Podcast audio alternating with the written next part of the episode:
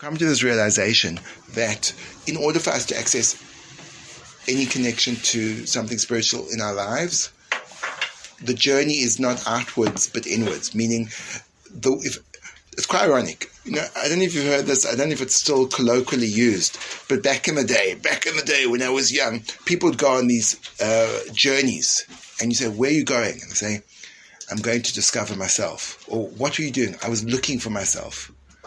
Well, where do you go? So they said, well, India. So well, I, I didn't know you lived in India. like, Where were you hoping to find yourself? Like, you know, you're like, you're pure, pure, pure, fully blooded 97.5% Ashkenazi Jew. Do you honestly think that your origins would be in Calcutta? Come on. So when people say they're going to look for themselves and they go on some kind of journey, um, why not just instead of looking for yourself in the mountains of the Himalayas, why not try to find yourself inside of yourself. And that was our realization that the journey is inwards, it's not outwards. And you can literally explore the world and remain devoid of self insight, or you can stay exactly where you are, sitting in a room with closed windows and go on the most magnificent voyage of exploration. And the shift that we made was we want to discover the connection to Hashem through becoming more insightful into the spiritual component that exists within us. But accessing or articulating or having a conscious way of expressing where that spiritual component of us manifests is not as easy as we thought. It's quite a slippery thing to catch. And the first step we made, I felt, at least for me, it was influential in my thinking and experience, was the Baal HaTanya introduces us to what our spiritual side, our spiritual side is not. And then we could perhaps extrapolate well, if I'm not experiencing any of those kind of mind spaces, well, maybe the thing that's not that is this.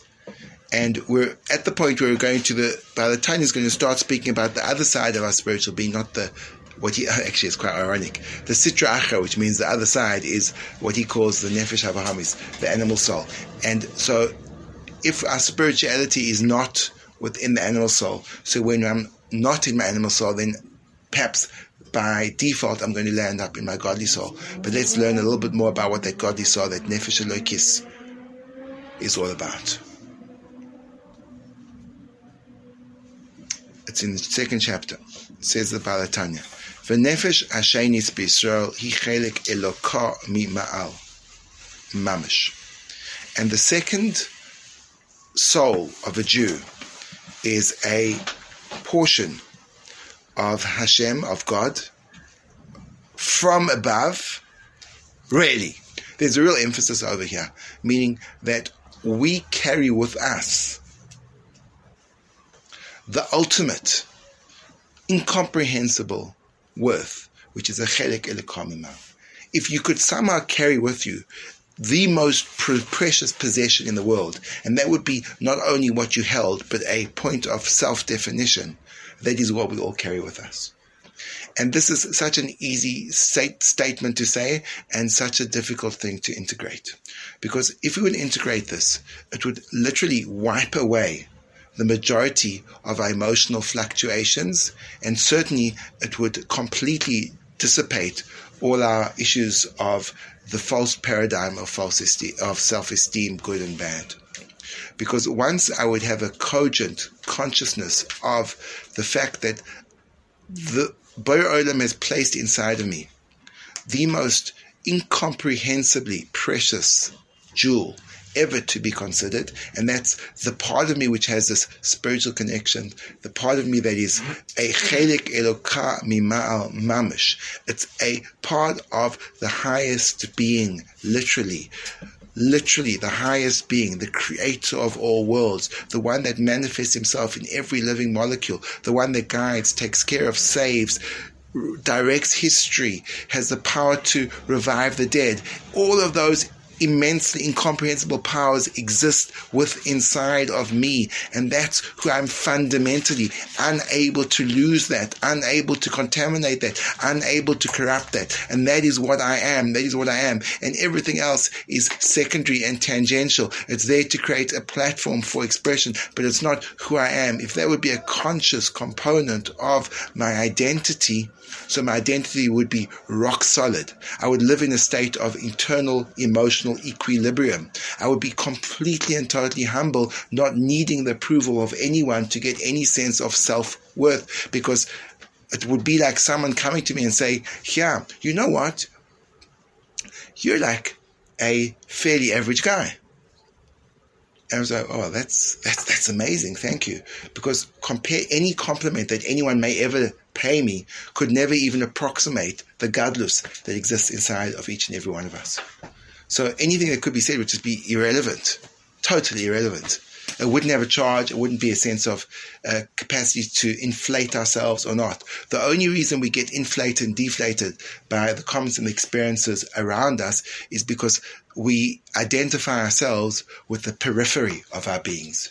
We identify ourselves with our actions, our physical manifestations, the way our faces and bodies look, the way that we interact with other people, what we do, what we achieve, and what we fail at. And in that paradigm, we're always on an emotional pendulum swinging from side to side when it rises with success and plummets with failure wherever the success and failure lie. But if I would recognize that my worth is not a product of my output, but a fundamental description of my intrinsic essence, well, then nothing that I fail or succeed at would shift that worth in any way whatsoever.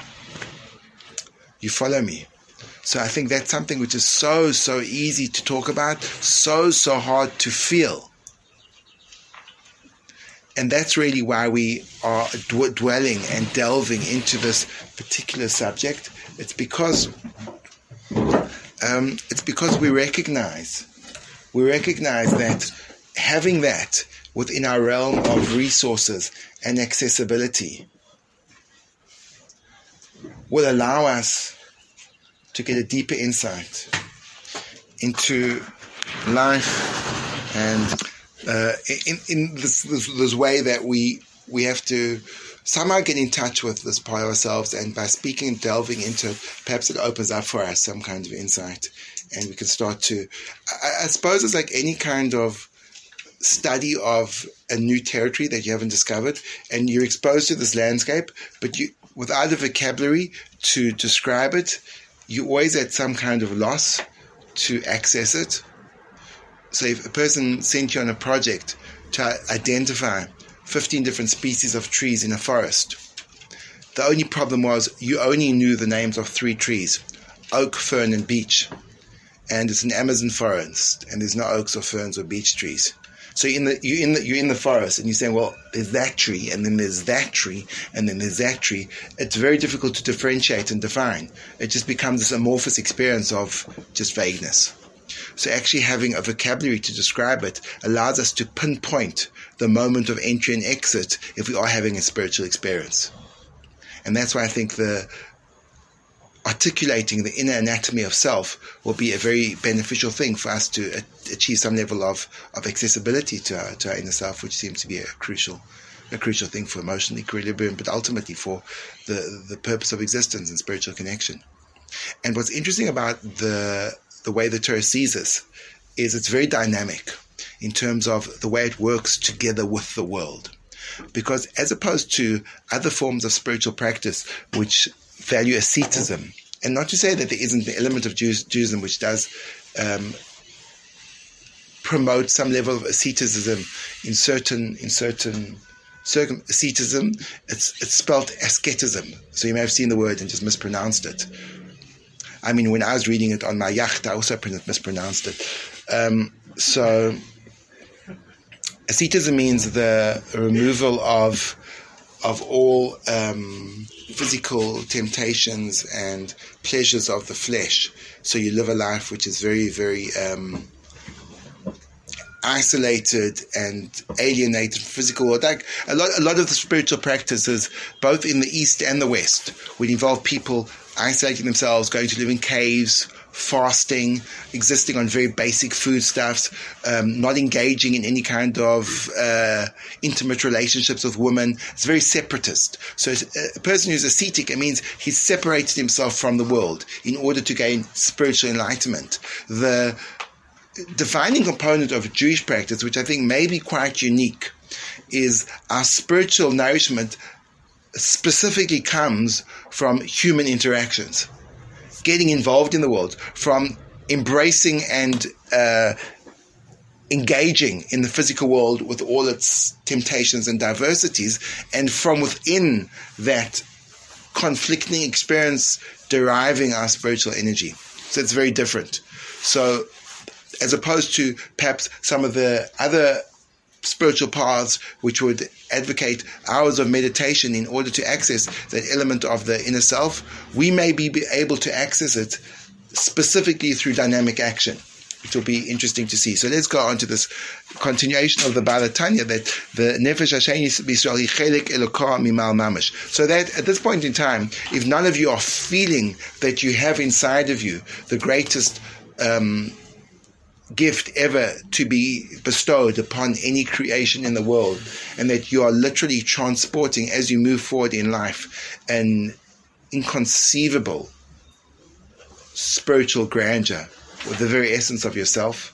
And that the core of your personalities and my personality is this elevated spiritual being that comes from the highest spiritual place. place. If you're not feeling that, just stay with me and read on because hopefully one day we will be able to feel that. Says the Baal HaTanya, Kamosh Kosov, he brings the pasuk, Vayipach ba'apov nishmas chaim. The nature in which man was created as described in the narrative of the Bereshis, the, the creation story, the world was, as it were, fashioned and it's called the handiwork of HaKadosh Baruch Hu.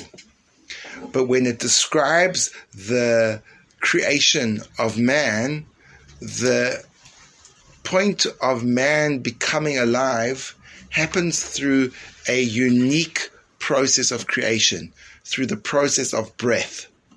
It's the only creature that's described as having his life force breathed into him. And the notion of breath becomes symbolic of life itself. Now, who's breathing into whom?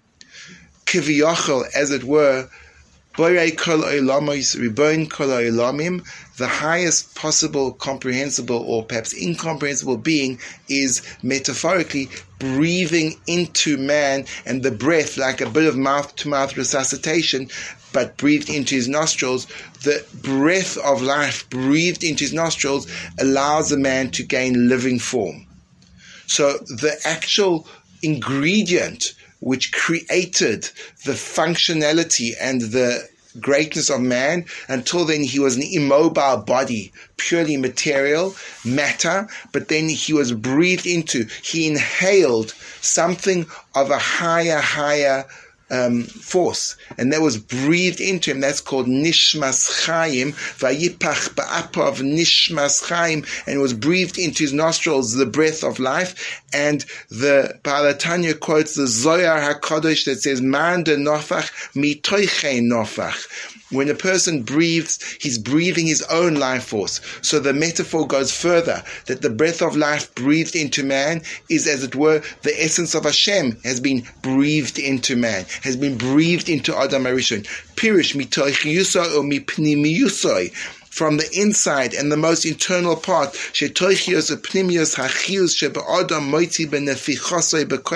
Because when a person breathes out, he's breathing out his life force. If a person stops breathing, he's dead. That's who I am. My life force is actually my breath. And that's actually fascinating because most spiritual systems focus heavily on the breath the breath is looked upon as almost a very easy access point to spiritual enlightenment. And in the yogic tradition, it goes as far as different kinds of breath, different alternative, alternative nostril breathing, inhaling, holding, exhaling, slow breathing, fast breathing. Breathing and spiritual state are inter, intimately connected. I'll tell you a story which actually opened up my eyes to the power of meditation. I had a friend that we were in Ohr Somayach together back, back, back, back, back, back in the day, back in the day before they'd invented telephones and people still went around in horses and carriages. And my friend and I used to spend many, many hours chatting, and we lost touch for, for probably over a decade. And then he reached out to me over an email, which really described, like, updated me on his life. And he described how he'd gone through a really traumatic year. And in the course of one year, he'd both been diagnosed with a malignant tumor near his throat, as well as having a severe motorbike accident, accident which shattered uh, his entire rib cage.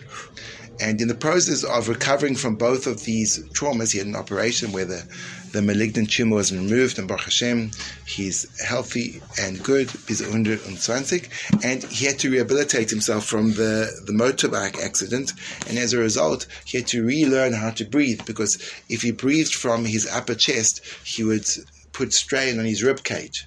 So he had to learn to breathe from his belly which is called diaphragmatic breathing. And in order to practice this, he had to do this for 45 minutes a day to rehabilitate himself. So he started breathing, literally focused on breathing for 45 minutes a day. Uh, with no intention of gaining any kind of spiritual high or the like, simply to rehabilitate himself. What he started to experience was what he described as the higher states of consciousness. Whoa. He just became aware of them because he's doing this every day for 45 minutes. And so he started to read all about yogic traditions, and a lot of the experiences that he had while breathing were articulated in their works. So this prompted him to go on a um, excursion to India, where he took it further. And uh, he's, I think, still on a spiritual journey.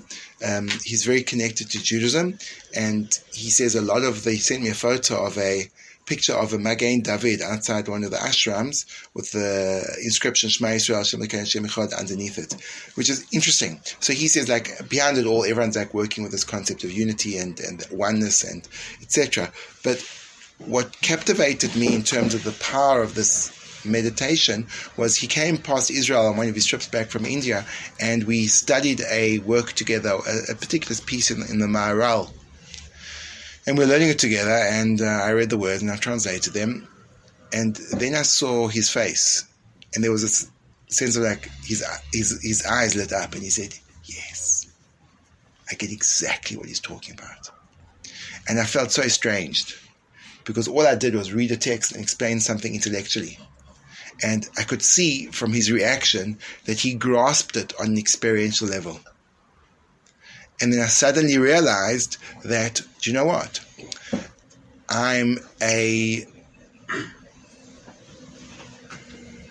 well, I'm a I'm I'm the thing over here that I'm about to tell you about because he told me this analogy that there was um, this incredibly beautiful art gallery, and they had some of the finest works spanning from the early early ancient art through Renaissance Impressionist, post-impressionist, modern art, cubism, futurism, the works.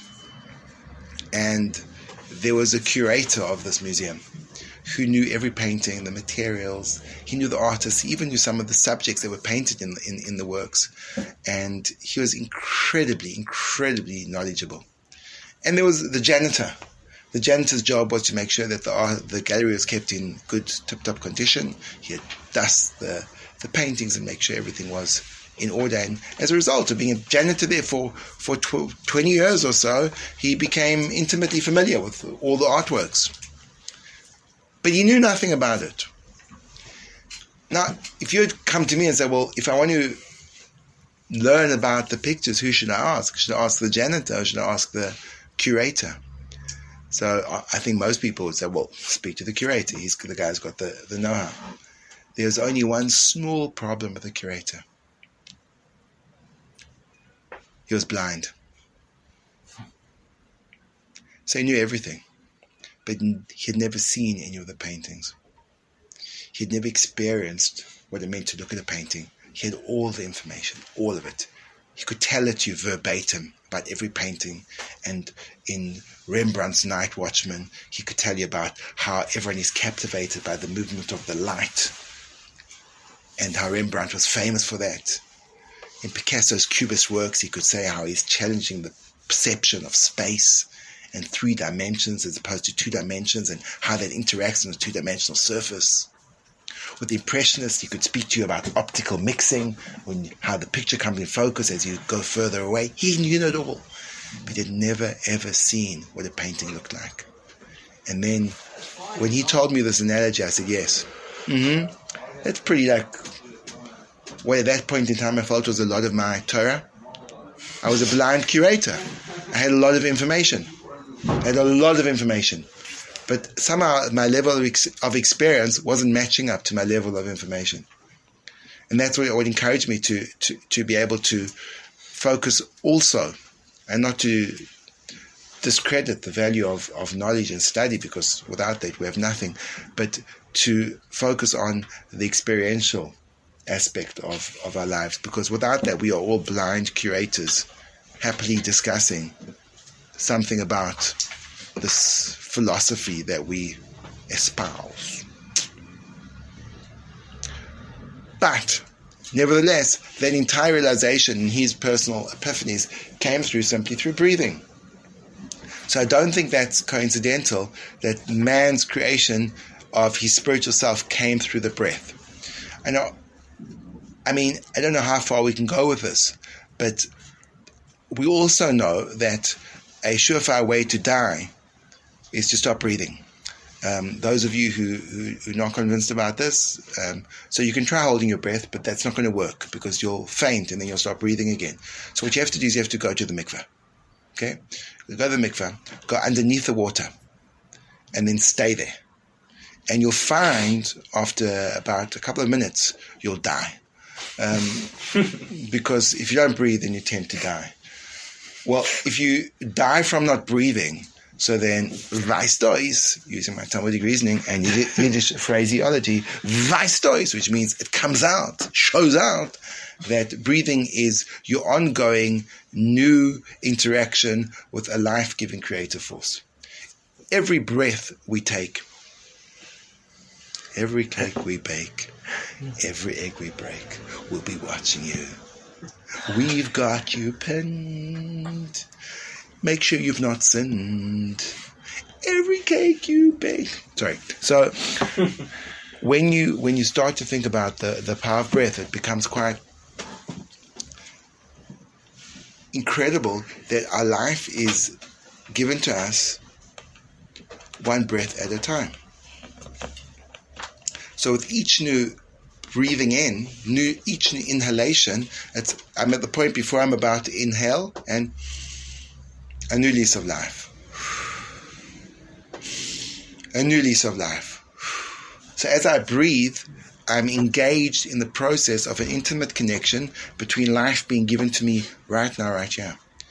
And that, that when you actually sit and, and meditate on that notion of what it means to be breathing, it can really be very powerful in clearing our minds and, and just getting ourselves orientated to the beauty of being. So I don't know if we could say as far as that the creative process of Hashem breathing into our nostrils the breath of life in the form of the original breath of life. Is that what happens every time we breathe? I think that would be a bit of a jump. But nevertheless, the fact that the way of creating man came about through the breath into the nostrils, which means that was the first accessibility to life. But more important, from the perspective of the Tanya, the breath that was breathed in was Hakadosh Baruch Hu's essence, and that's how the neshama got there. It was breathed into us. So we have within us this incredible spiritual um, self it's a self. It's a, it's a neshama. It's a nefesh. It's a self. And we're going to see that the self has got personality and it's got traits and it's got a, it's got a, it's got a cognitive part. It's got an emotive part, and it's like it's a it's a fully fledged thing. So let's go a bit further.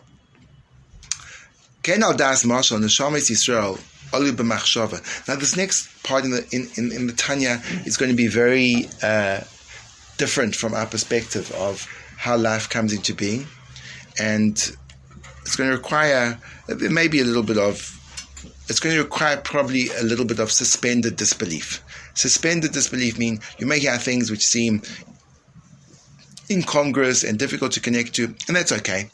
Just keep them on the back burner and uh, live with them. Suspended disbelief is one of the most powerful instruments of uh, movement forward. When you can't suspend your disbelief, it sabotages your forward journey. When you can suspend, you say, oh, I'll just put that on the back burner. I don't really get what that's all going on about, but I've got enough um, of a track record to move forward. I've got enough faith. I've got enough security and trust in the relationship that it's going to be okay. So I, I don't really get this, but okay, I'm going to go with it. Ken Das Marshall. Neshamas Israel, the Neshamas of Israel, the Jews, Alu b'machshava. First, as it were, arose in Hashem's mind as a thought. Kedichsiv, b'ni b'chayr Israel, b'ani matem l'Hashem Elokechem, because the Torah describes us as Hashem's children. So if we are children, let's reckon where does a child come from, and that will allow us to allocate where does our essence come from. Because if Hashem's kiviyachol, our father, that means that just as a father gives life to his children, Hashem gives life, life to us. Now, where does the origin of the conception when a child is conceived, where does that begin? Where's the origin? Now, this is where it's going to be a little bit complex for us to grasp because we often see the reproductive act as an animalistic action, which can be described in the books of biology as a simple seed fertilizing a simple egg. When you see reproduction in that form, you'll have a very hard time understanding the Tanya. The Tanya doesn't understand reproduction to be that. Um, that materialistic. He understands that reproduction, the conception of bringing a new neshama into the world, can't begin in the physical act of uh, a simple interaction between sexual organs. There's obviously, if, if there's going to be a, another human being entering into the world with the majesty of what humanity carries with it, it must start in a way, way, way higher place. So I'll leave you to ponder that as we do have to stop for now. And I look forward to continuing with the help of Hashem on Sunday.